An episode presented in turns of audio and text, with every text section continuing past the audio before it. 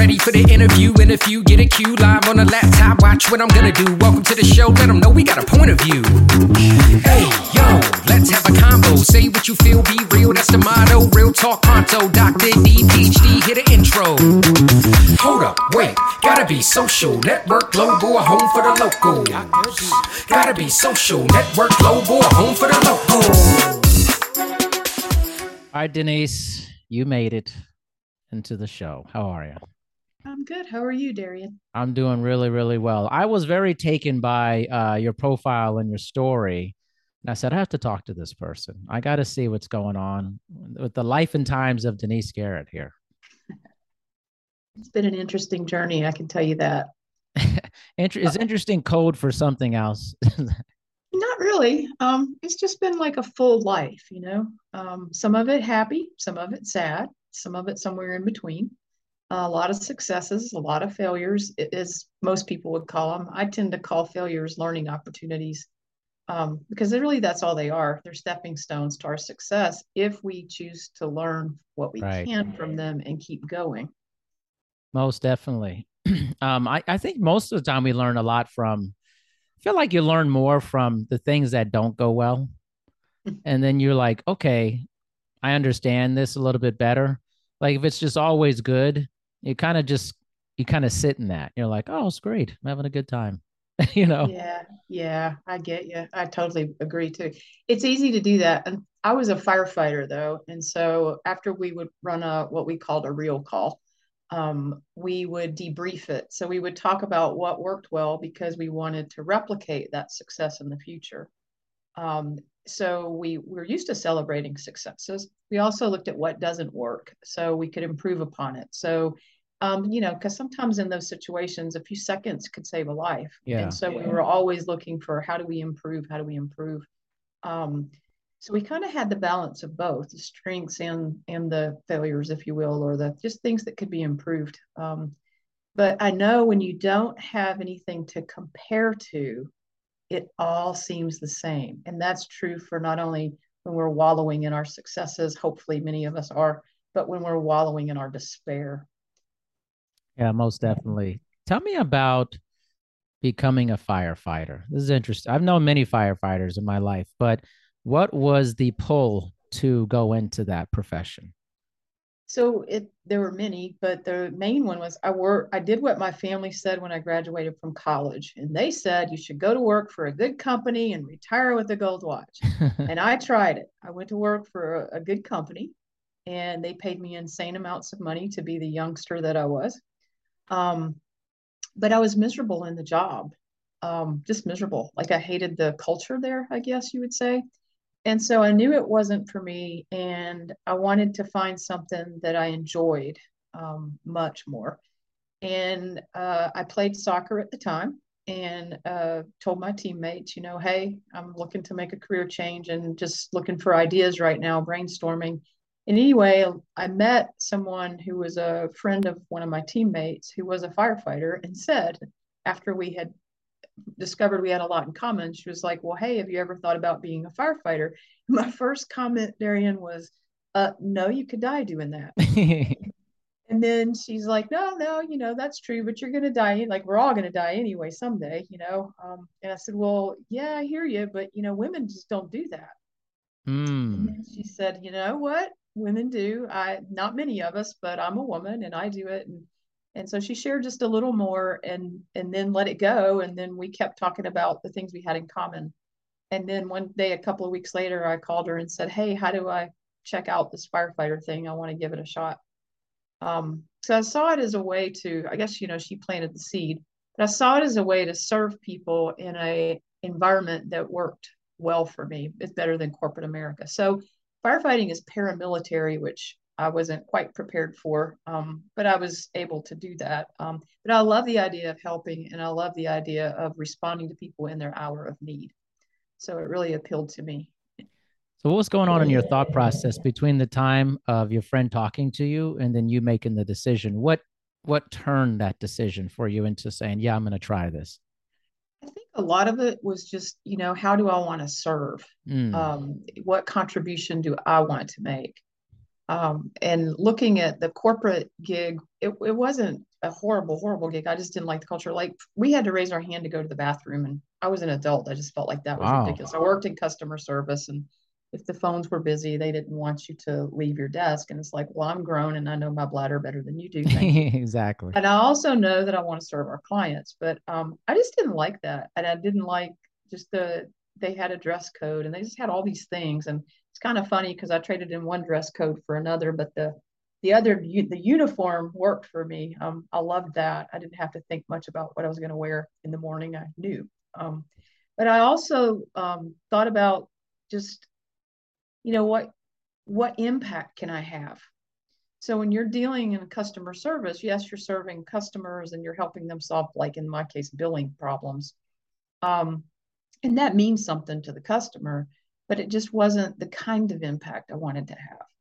And so I think that started rattling around in my brain. And, and I was like, well, I think I could have a better, uh, the kind of impact, I won't say better, but the kind of impact that I want to have in that role as a firefighter EMT. So what was the environment like once you got in there? Like what was day one like? It was, I was not quite prepared for it, I'll be honest. Um, I was my county's first and only female and uh, so there were some some thing challenges associated with that. Um, some of the guys just weren't happy I was there at all. Mm. Um, they didn't feel like women belonged in the fire service. Um, some of the guys were just kind of on the fence. You know, they were like, "Well, as long as you can do the job and save my butt if I need saving, then okay, you have a right to be here." And so those guys, thankfully, um, realized I could pull my weight and they became like you know my like i was one of them you know like we're all trying to get through recruit school if you will. Um, but once they saw that i could do the job they were fine. But unfortunately there were still that you know few that felt like women just don't belong there. So challenging yeah. in that regard. And then just you know learning a whole new culture learning a whole new language really um, and being exposed to different situations. Um, some of it wasn't a surprise to me, like the trauma that we saw. Because when I was 16, I worked in the hospital as a physical therapy technician. And so I had seen people get with severe injuries or burns and that kind of thing. And so that part wasn't as much of a shock as just the the resistance to me being a female there. Well, isn't that interesting? Like seeing some really difficult things about injuries versus someone's ide- idea or ideology about women yeah. was more difficult to deal with than seeing some really difficult things. That's that sounds so backwards to me. It it it was and it still is unfortunately in many really many places.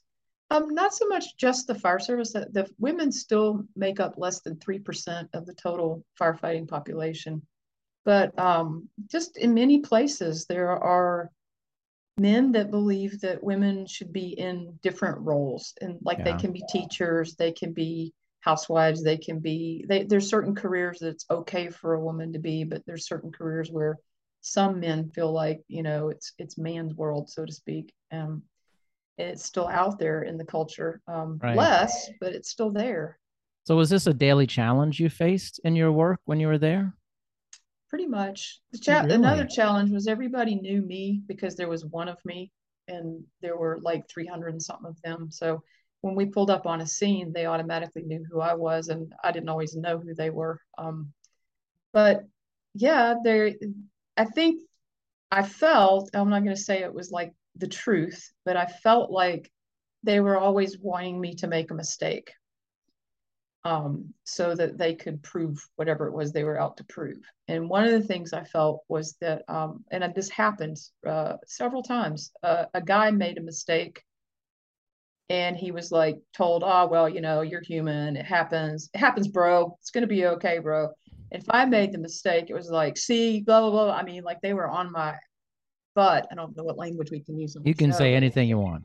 they were, they were on my ass, um, you know, busting me like there was something wrong with me, like I wasn't cut out for the job. And they didn't treat my male counterparts the same way.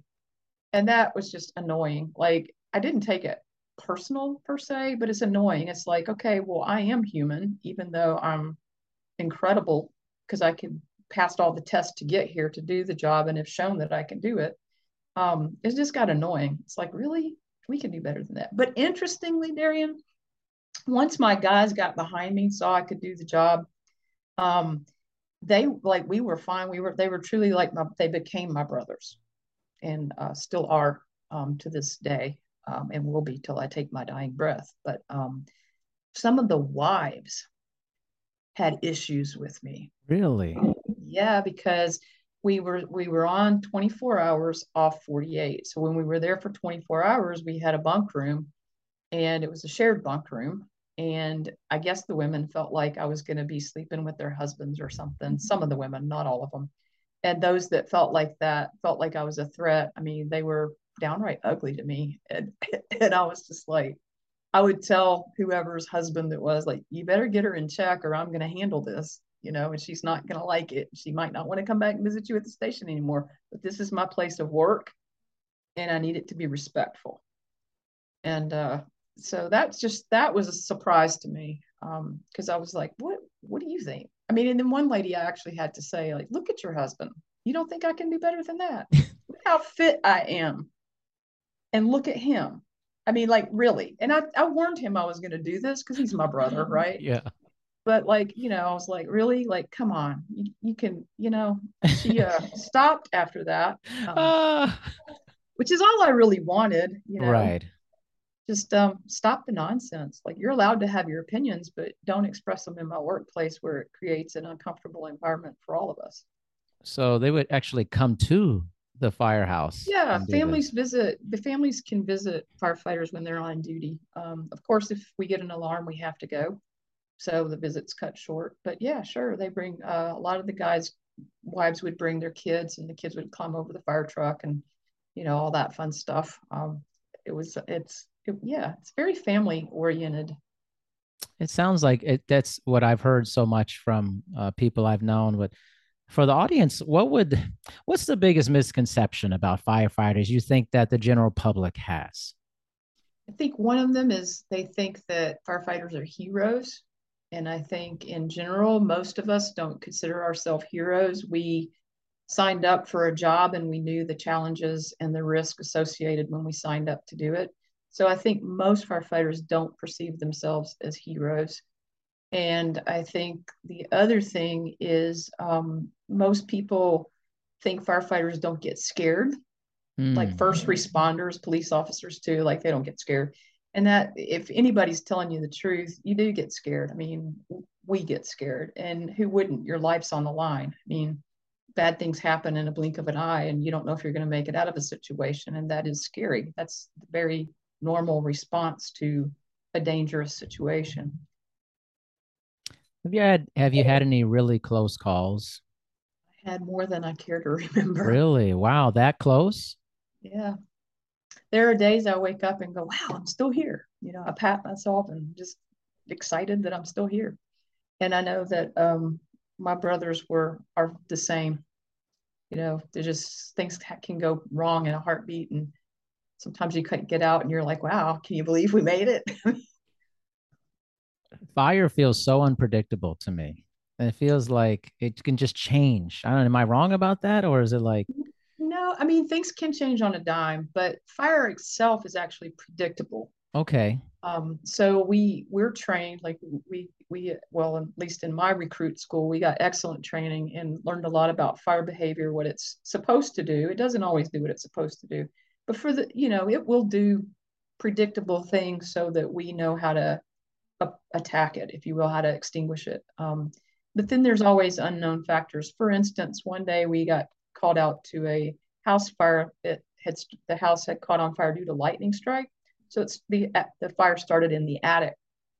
Unfortunately, as we were entering, like my officer sent me out to get a tool we needed, so I was getting the tool off the fire truck, going back in, and I heard this lady say, "Oh yeah, by the way, my husband makes his own ammunition." And so I looked back at my commander and he held up, you know, one second.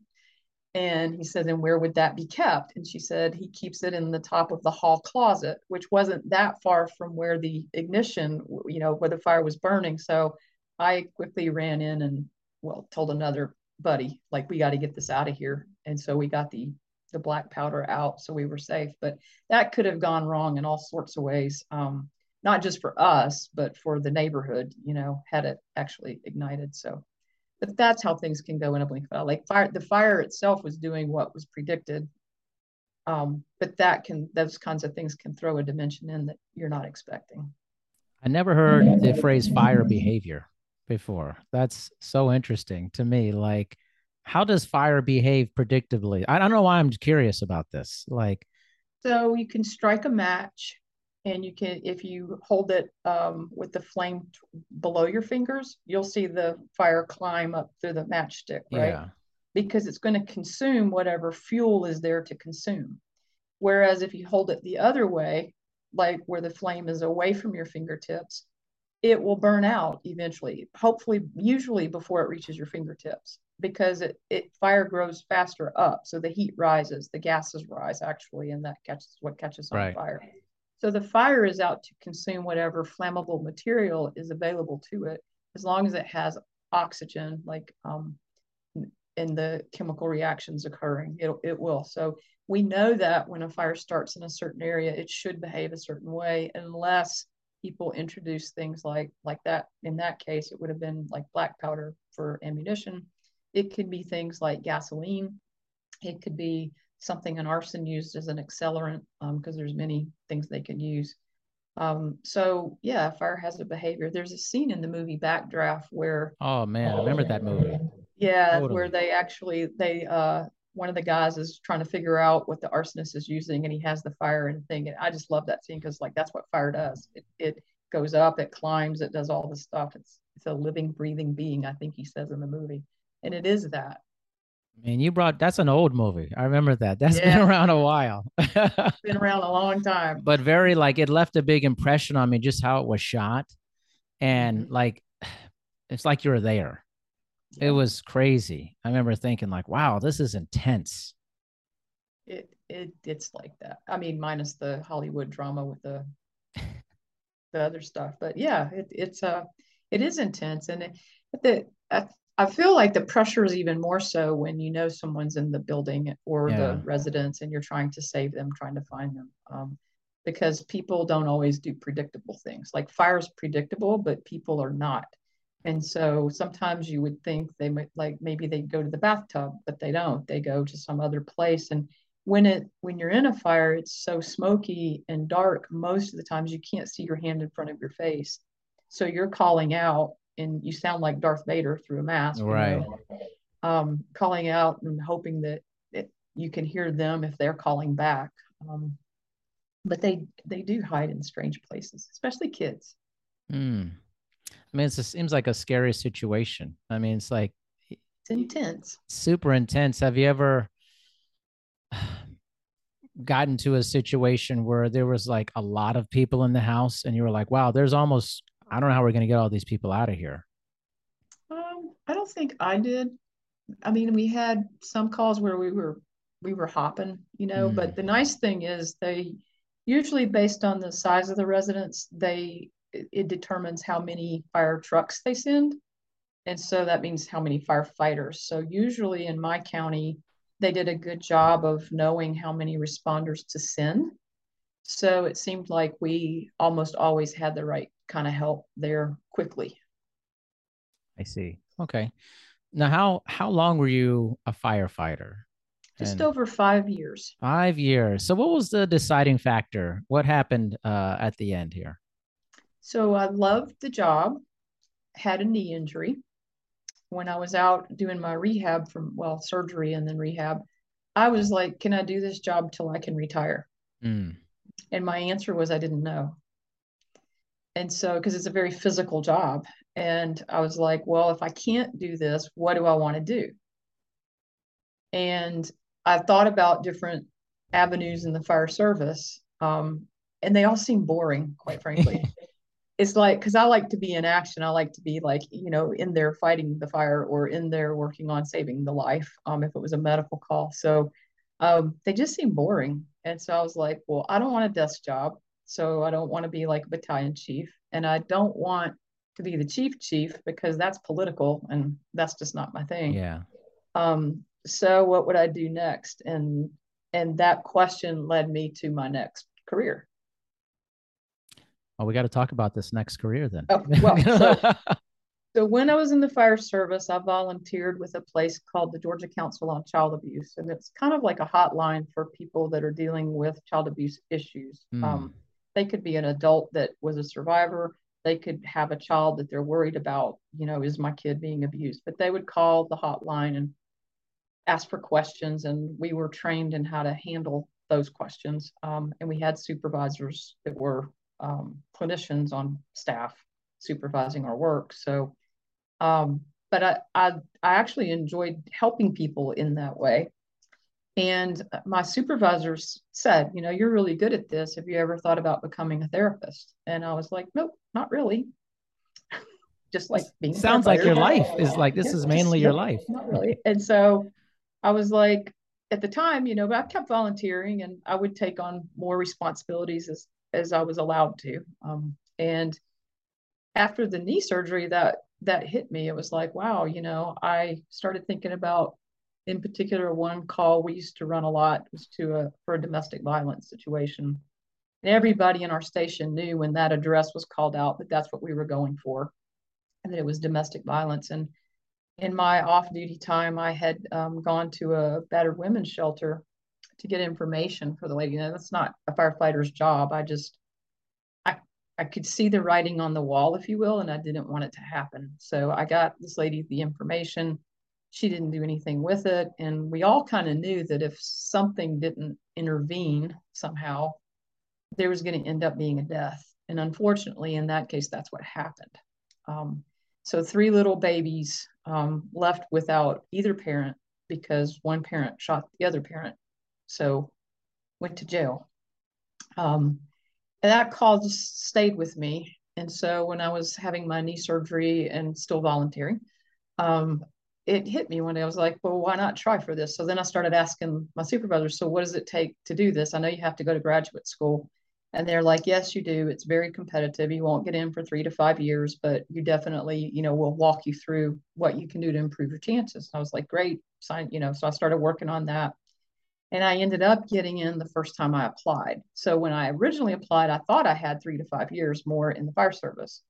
So when I got in, I went to my chief and said, Hey, chief, I would really like to move to a day shift job because I can go to school at night. And he wouldn't let me. Mm. So that made the decision. Um, I had really wanted to find a win win because my idea was like, we remember, we worked 24 on, 48 off. So I was like, I can come to shift after I graduate and then work on my business, if you will, on the right. two days off. And I can manage my schedule because I'm the boss at that point, right?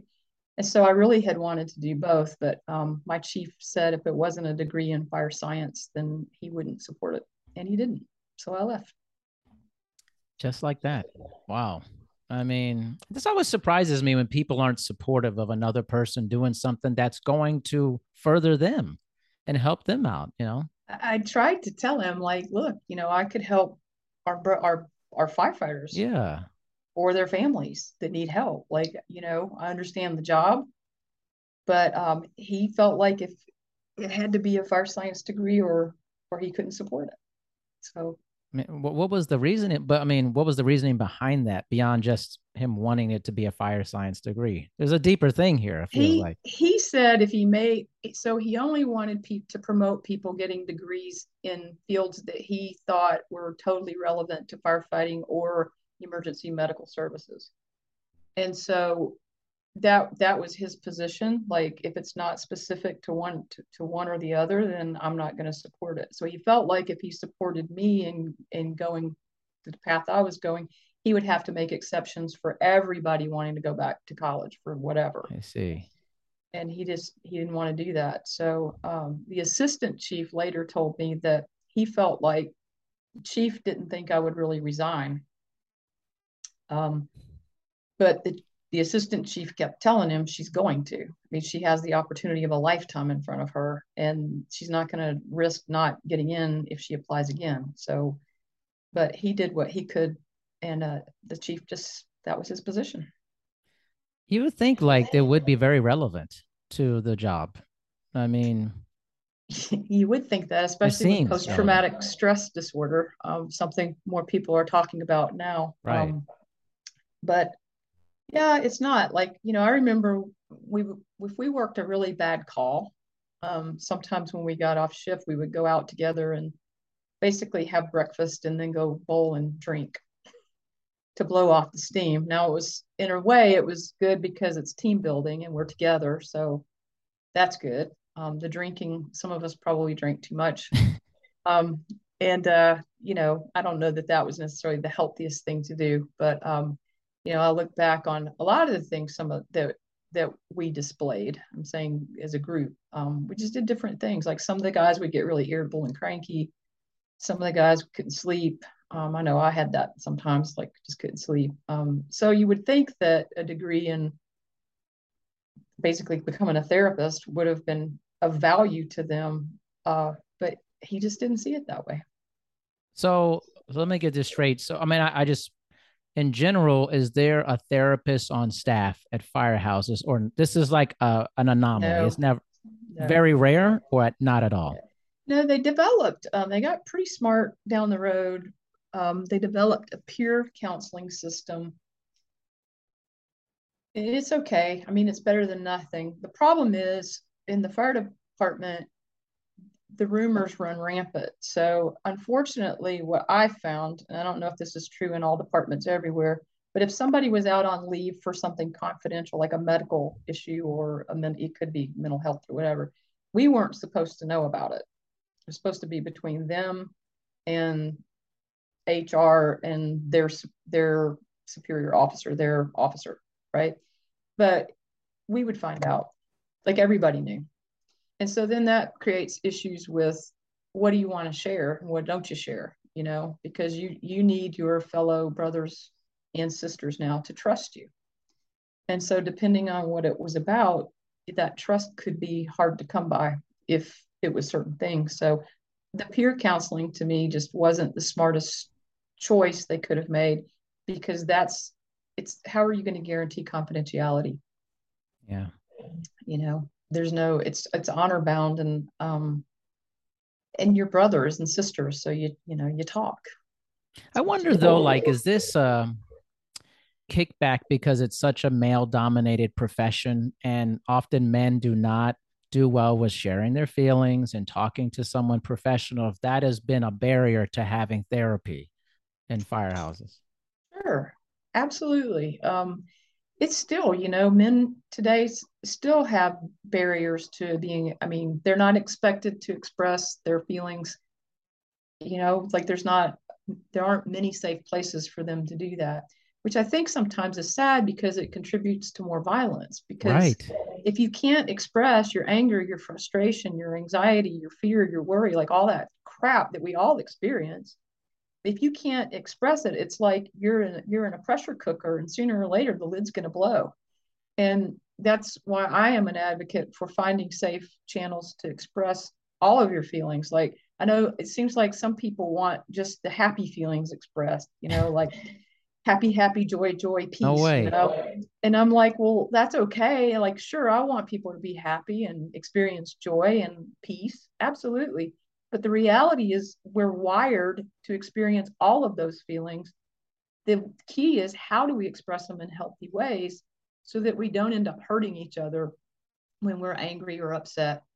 You know, and I feel like men need that. We all, we all need that kind of outlet, but men especially because men tend to express their anger in more physical ways um, than most women. And I think physical release is great. Like for years, I used to run. When I'd get mad, I'd go for a run.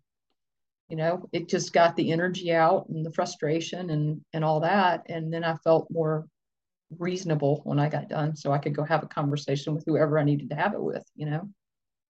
i mean you would think this would be standard procedure to have debriefing after all these traumatic events with uh, someone to talk to a professional and all these professions whether you're firefighting emt paramedics police officers i had a lady on who was a social worker and always experienced trauma through families. And and one of their biggest issues is the lack of therapy for social workers to deal with all the trauma they're experiencing. I mean i feel i'm glad that it's getting like there's more recognition of this now but it would seem like these are the areas that it's like non-negotiable. These are a must.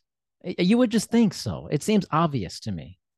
It does. And then when you think about um like uh, george floyd when right. that happened you know like I, I don't know what it's like to be a police officer, and quite frankly, I don't want to have to know what that's like. Um, but I mean, the man can't breathe, and I, I can't help but wonder if those officers had had the right, well, better kind of better training and better emotional, mental health support, if that would have happened, you know, because um, it, it's it was so unnecessary. I, and I still to this day I don't understand how when you subdue someone, why that level of violence. Right. You know, I just I really don't understand that, and I don't think I will because I'm not I'm not I don't think that way. And I don't say I don't get angry enough to like you know punch somebody because I haven't punched somebody, but I feel like sometimes I'm angry enough where I could, you know. But I think when it comes to my personal safety, like yes i'm going to defend my life but once they're subdued i don't you don't have to keep going right you know it's it it breaks my heart on so many levels and to me it was avoidable was 100% avoidable. 100% 100% but this it goes, happens yeah.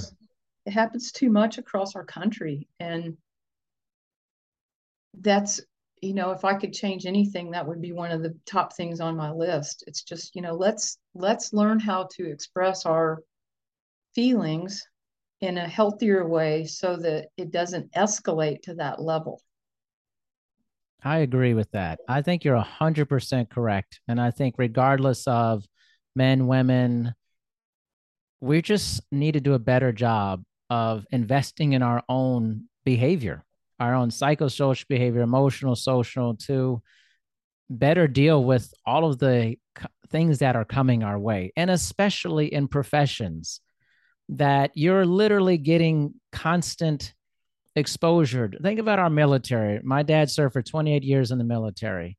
Mm-hmm. In the military, think of all the craziness you see in de- this constant deployment cycle and seeing the ravages of these professions you need to be able to not even just after these things happen, but going into the service, whatever service you're in, you need to have that investment into therapy, resilience training, therapeutic communication, not always just after, you know. Yeah, I couldn't agree more. It's um the military is tough. I mean, I can relate to them to some degree, but um, you know, I haven't had to pull a weapon on anybody and or uh, blow up anybody or anything like right. that. So the horrors that they live through, it's like I can relate to them, Darian, but I don't really know what it's like to be in their shoes.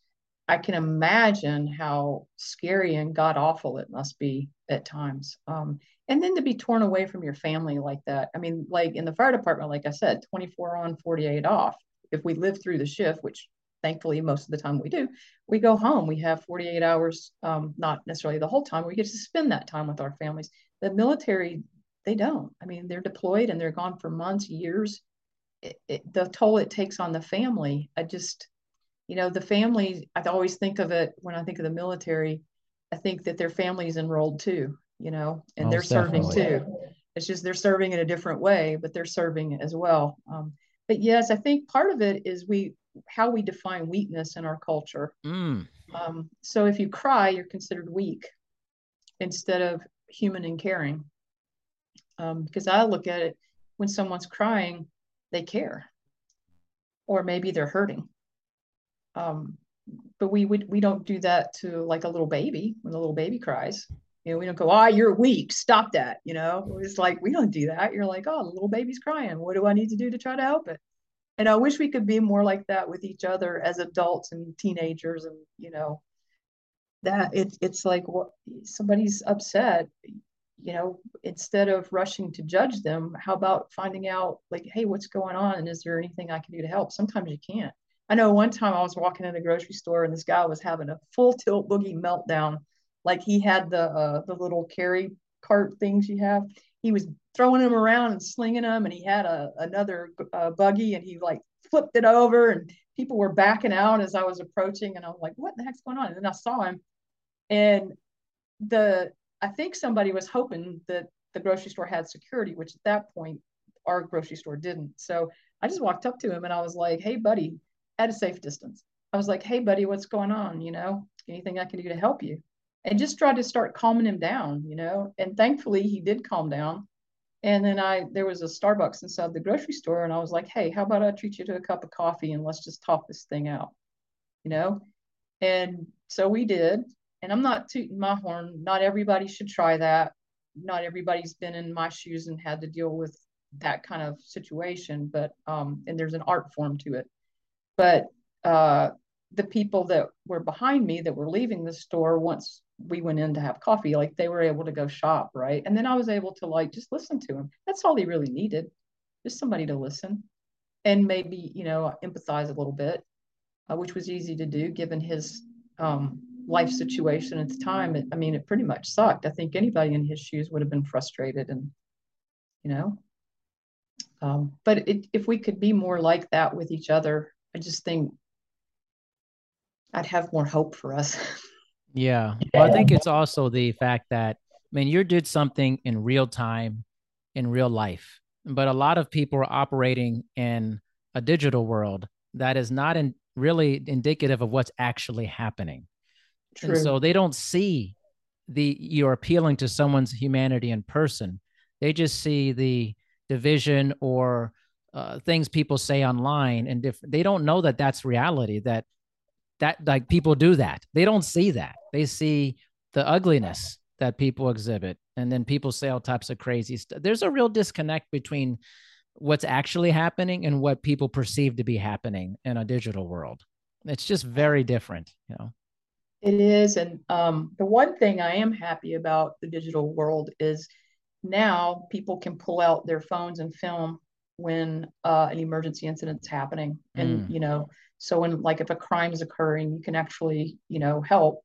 Uh, and I'm not necessarily saying help the person right that's quote the victim of it because sometimes they you need protection from the police i mean sadly but sometimes sure. you need that but it works both ways sometimes the pulling out your camera and filming can help them catch quote unquote the bad guy or gal.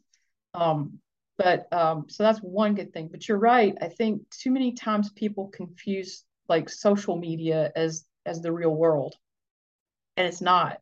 It's like uh, you can look at people's people are only going to post mostly what makes them look good. Right that's it and they're not going to share like the real heartaches and problems and challenges they're going through because they want you to like the post um, so if you share that stuff you know oh my gosh they might not like you and then the flip side too is it's it's easy to get away with bullying behavior on social media because there's no real consequence that's exactly right you know like i was scrolling through um, facebook one day and I saw a post that it was a bully. I mean, it was just flat out bully. And normally I try to ignore things like that. This one had a political edge to it. So yeah. I try to stay away from that because I like sure. to keep my energy clean and good and positive.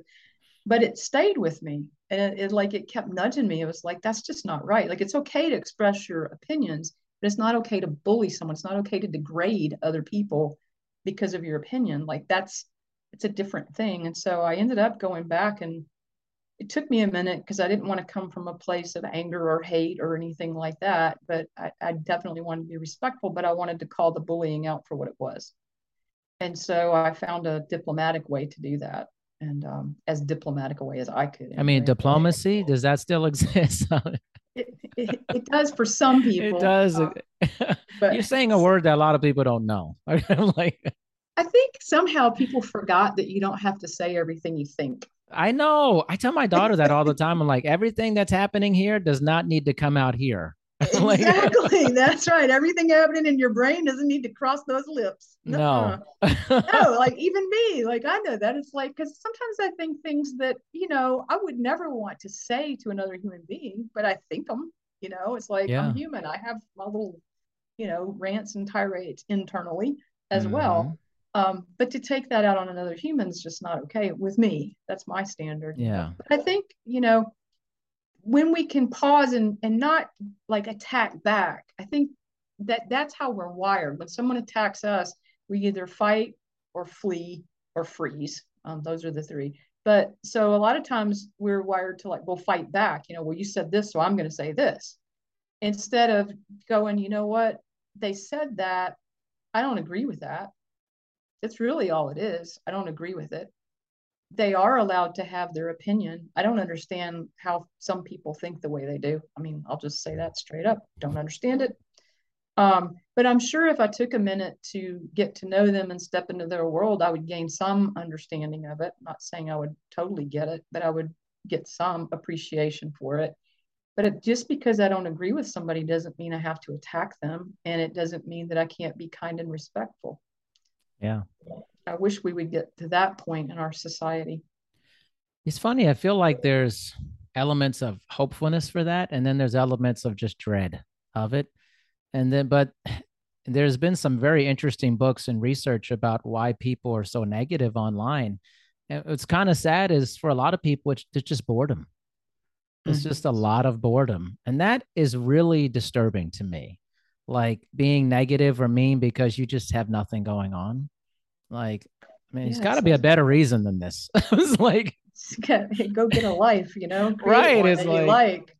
yeah, yeah like I- i was resistant to social media when it first came out because i'm active and i liked i love the outdoors and so you know like i would 10 times rather be out hiking the trail than on social media and uh my friends and colleagues brought me into the you know 20th century so to speak and 20th now i'm on social media but even now like you know i'd still prefer engaging with people in person to social media. And and again it, like there's great things about social media like with the hurricane ian that just hit yeah, we were able to quickly figure out our friends and family that were in florida that, that were safe and that's like a huge relief. Um, but there's abuses of it as well um, which we've seen and there's just a real disconnect yeah. like I ran into a firefighter buddy of mine and I was asking him how it was going and he's he said, Well, the the kids today, um, and he he means rook- like the younger firefighters. He, he's like, you know, they're in the station and then we don't talk anymore. They're all texting and they'll even text each other when they're in the same room. And I'm like, what? that's insane. Like they text each other when we're sitting in the same room. It's ridiculous. And I'm like, What? I don't even know why that's happening. It's such a bad thing. Actually, it's funny you mentioned that, Denise, because I was talking. My daughter's 11, and all of her friends have phones and stuff, and and I said, no, we're not doing that until like your eighth, ninth grade. And I said, you just you just talk to people. Like you need to learn to talk to people. So all your friends don't know how to talk. I've seen you guys together. You literally don't know how to talk to each other. It's Mm. strange. And it's like no matter what technology is invented, talking is still going to be important. It's still going to be really important. And imagine a world where you learn how to talk through texting through versus talking like you and I are talking. Yeah. That's why I do this all the time, is because I want to keep this skill sharpened at all times. And it was, it's evergreen, it's never going away. There may be a metaverse coming, but you still have to talk to people. I'm like, You do, you do. I agree. So, hey, what did what caused you to start your podcast? I'm just curious. you know what? I was having network. I've been on, so LinkedIn is kind of my main thing that I use to chat with people and connect professionally. I don't have, all, I have YouTube, and, but that's about it. And I was having six or seven networking phone calls a week, but just random people. I'd meet somebody and like, hey, let's jump on a phone call. I want to talk, you know, like Yeah. Colleagues in fitness and wellness, you know, people were doing way different stuff. And I said, I'm already doing a podcast. I just need to like make it a podcast, you know? So I had been doing that for about 10 years, just having phone calls with people. And uh, which is funny because I think a lot of people are very skeptical of it initially. Every time I reach out, they're like, What do you want? I'm like, To know you? like, like I don't want anything from you. I just I feel that my life is enriched when I get to know a lot of people and I can I identify with your service thing. Everybody is called to serve in a different way and whatever that is for you, I'm I'm very supportive of it. Mine is like connection. I'm, I'm a connector. I like to hook other people up with other people. And then I like to understand the stories of other people. Because I think humans have been telling stories for ages and ages, and that's never going to end. So I want to show people an example of like, hey, I'm meeting people, I have no clue who they are every week. Like every week, I have three to four hours of conversation with humans I've never met before. Hopefully, that's an example of like, this is still an important art form, chatting with people and getting to know them. Agree more. I mean, that's that's the sad thing when you think about most of the troubles we have. Yeah. It's because of the lack of communication or communication breakdown. Right. And the only way to resolve that is to connect, communicate, and learn from the breakdowns. Like, okay, well, that didn't go so well. Maybe I right. should try this instead, you know, instead of just throwing up your hands and giving up and sending a text message. You know, I can't tell you how many people have contacted me throughout this time. I mean, I'm this is like 510th episode or what. I mean, just tons of this stuff. And and people will say, Well, you do all these crazy episodes of different people. Do you get a lot of hate and stuff? I'm like, No. I'm like, but even if I did, I would not meet that hate with more hate with it. And and a few times somebody has gotten a hold of me and said, Hey, I, you know, blah, and they started going down that road. I would say, listen, I'm happy to hear what you have to tell me about this. I know you don't agree with the topic that I was discussing, but I respect you as a human being. And, you know, your point of view is your point of view. And, you know, it turned it around immediately. Then they were like so nice. Yeah. Just like you did. And I'm like, why are we not doing this? But I think a lot of people are just not equipped with that. Like you said, they they just go right into the the best way to create a lot of defense is to create a lot of offense with absolutely. people, right? Yeah, absolutely. I love what you said. I think what you what you were talking about really is you listen. Yeah. You listen. So even when you meet the the person that doesn't like what was said or something, you you're you're open to listening. And that's what most of us want. We just want to be heard. Most definitely. So yeah, kudos to you for Thank giving you. that space to people because it's it's a vital space. I mean, it's just human. Be human. You talked about the predictability of fire, and and humans are unpredictable. I I I totally agree with that. But people are also very predictable too, in my opinion. And most people care what other people think about their uh things they say, the clothes they wear, the whatever. They care about uh, people care so much about how other people perceive them. And social media has amped that up to like 20 billion times for that. So people really just want to be known and they want to be validated and they want to be heard. And I, once you do that, it's pretty smooth sailing after that. It really is. I mean, there's some nutty people out there. I'm not going to lie. But even the nutty ones I've come across, we, we always have a fun time. You know, it's, it's like, yeah, there's room for everybody. There's right. Yeah. And it's like, listen, we're never going to agree on this one thing. And that's totally fine. But I'm sure there's plenty of things we we have, you know, we enjoyed together potentially. You know, it's I think a lot of stuff is lack of exposure. Like the fire department, most humans don't know what that's like. They don't know what you do.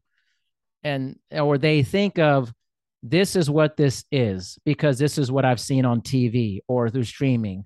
They just don't know. I want to know what happens behind the curtain. That's kind of my thing too. like, oh. what are you actually doing? like behind the curtain in the fire service, it's a lot of training and a lot of maintenance and right. a lot of cleaning. Um, and a, a lot, lot, of, cleaning. Drills. See, I wouldn't think that. I wouldn't a think the cleaning part. Nope. The the equipment and the station itself is on a cleaning schedule mm. uh, in most departments. Um, and so there's days for different things. And you know, if you're working on Tuesday, let's say that it's floor day and you're going to have to make sure that all the floors yeah. are spick and span. Um, Saturdays for when I was on was truck day. So you, you literally clean the truck and take out all the equipment and clean it and make sure it's working. Um, just because you hate to get on a call and discover, oh wait, my my jaws of life aren't working. Yeah, know, not an okay thing. Um, but like, yeah, a lot of drills, a lot of practice, uh, just keeping yourself in shape. Yeah. Um, you're constantly studying for tests um, because there's ways to get to achieve like more in the service, which is what we want, mm. you know. So like okay. you go from when you graduate from rookie school, you're a firefighter one, and most people want to get to at least a firefighter two certified relief driver.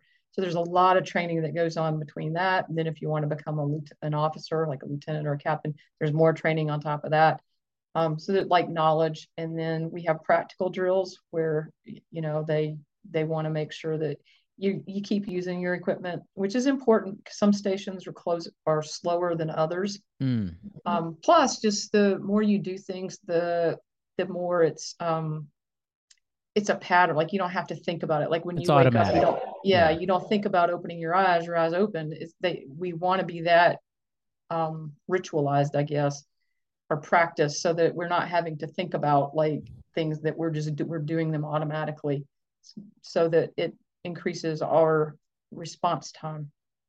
Um, those are the kind of things. And then, of course, there's, uh, at least back in my day, they may have um, had too many complaints and stopped doing it. But there's always uh, pranks that you play on each other.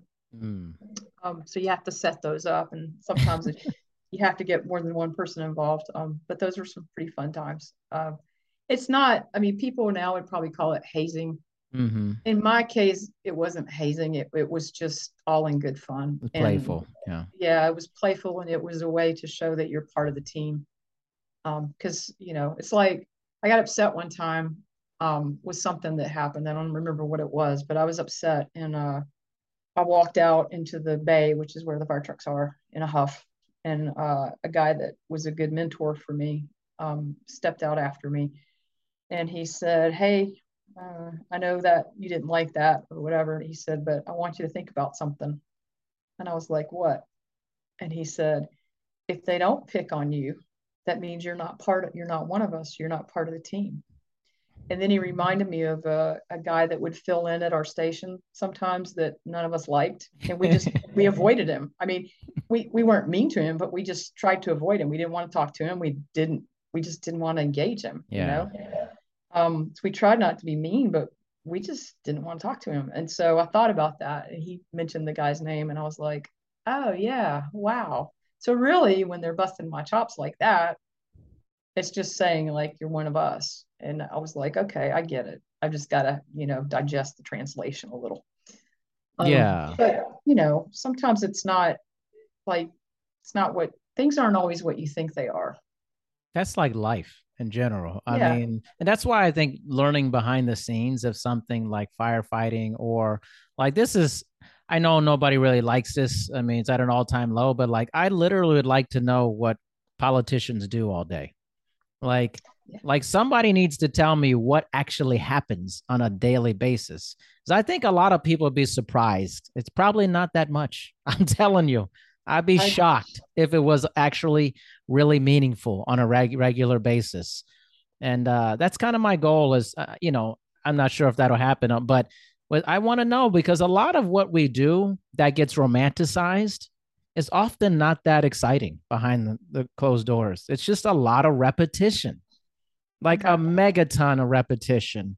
And most of it is just like daily stuff that would not excite the general public and uh but some sometimes people go into things because they want the glamour aspect of it but don't then they get into it realize like well that's like 10% of this like most of it's yeah. not is not this you know like you got to know what you're getting into you know you do i like what you said i would like to know what our politicians do too because Seriously. when they talk about a government shutdown i'm like you should be fired because your right, job is to all keep the them. government open and if i work for a company and I said, I'm going to shut the company down today, I would be fired. Right. So I, I think if we, when they call for the government shutdowns, it's like, then you should be fired. If you can't keep, your job is to keep the government running and you can't do it, you need to be gone. I'm right. sorry. Like, you know, like you're, what, and if, you know, what are you doing that you can't keep the government open? Like, really? I want to know. I literally have had so many conversations. This is not like this side, that side. I just want to know, like, what's the mechanism of this job? Like, yeah. what time do you show up? What meetings happen? I want an hour by blow by blow. And if most of it's like playing Tetris and you know talking shit, I'm like, what are we doing here? like, I mean, and what when you have a meeting, what are you really discussing? What's this meeting about? Like, on come on, having drinks with a buddy. I think it's I mean, just a bunch of meetings about a bunch of other meetings and then another meeting. it's like, it seems like. Doesn't it seem like that? It's like, what is this? Why does this? It just seems like not a lot happens. It seems like it's fundraising and talking a lot of shit. That's what it seems like. It is. Pretty and much. Maybe they, maybe they do a lot more and we aren't privy to it. Why don't we know that? Right. So maybe they should share that what you're asking. Like someone needs to share that with us. Like share it with us so we know, and then we're not like, well, okay, where are my tax dollars going? Why? Why should I? You know? Because people respect if once somebody knows how something's made or how something works, it changes the the gears in their mind about it. They're like, wait a minute, you're not doing much. like yeah. you know, like yeah. why? Wait a minute. Why? Why? Why? Like I don't know. I'm very suspicious of it, but I'm like that with most things. I'm like, all right, can you tell me what your day is like? I really want to know because a lot of people don't ask that. They just assume someone does this type of job and they must, this is how long they work in a day.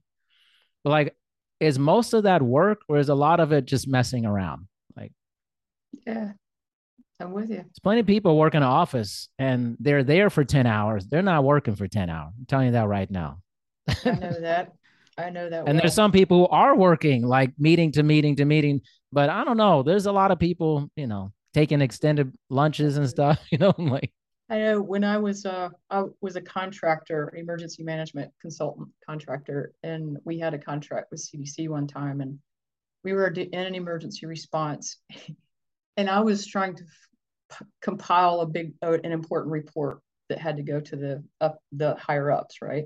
And so I'm frantically trying to get information from all these different departments because I have to make sure my numbers are accurate and that I have these key departments included.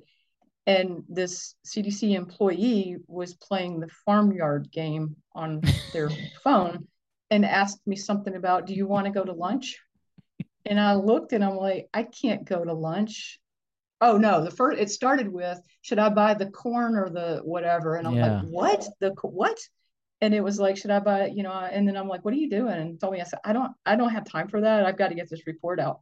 And then like a few minutes later, it was like, oh, do you want to go to lunch with me? And I'm like, I got to get this report done. You know, I thank you, but no, I can't go right now. And it just struck me as like, here I am, a contractor busting my tail to get the report done for the, the organization, if you will.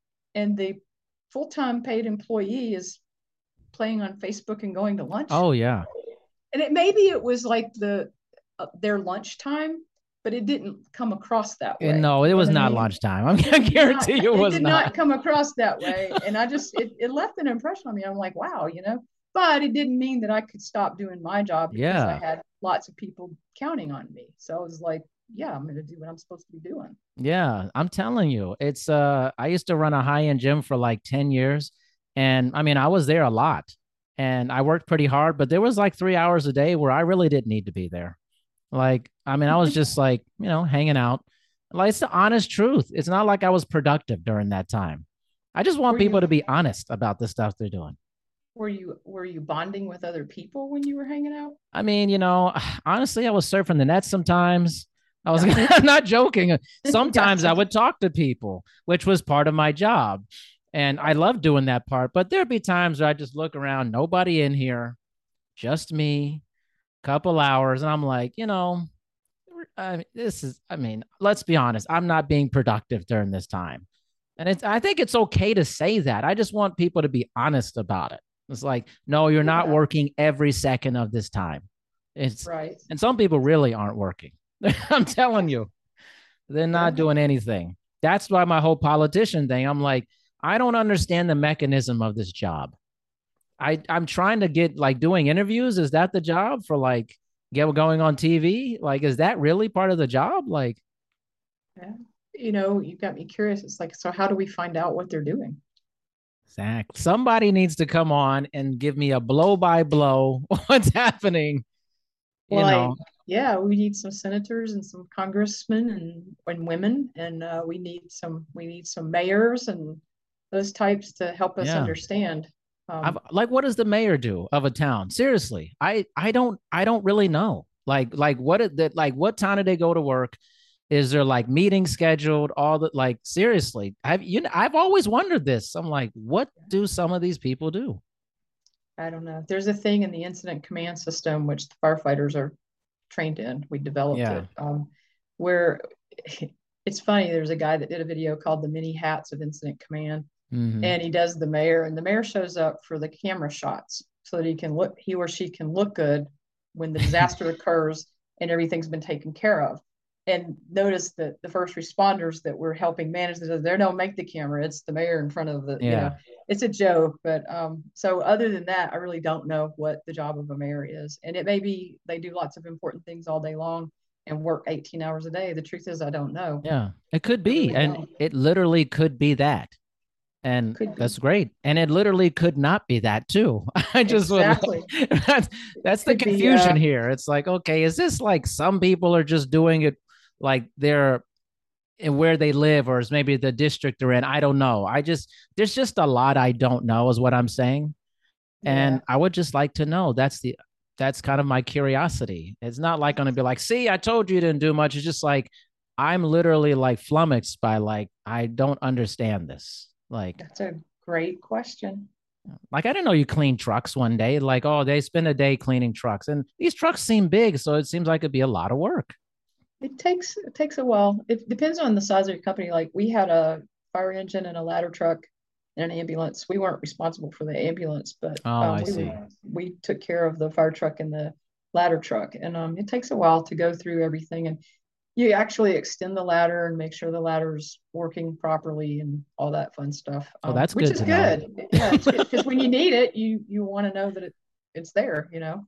It was kind of like Same if you thing. you know if you went to a carnival, you're not sure they're inspecting these rides that great. You know, it's like mm, it's like No, we wanted to, and then like of course in the morning there's like a they call it like check truck. It's really truck check, but you're also checking your gear to make sure your gear's ready to go. So like your oxygen tank has plenty of oxygen and it's at the right Mm. pressure and you have to check your regulators working, like those kinds of things. Because if you get on a call, you don't want to go, oops. You want to know that you're So ready bad. to go. yeah. so bad if that happened, man.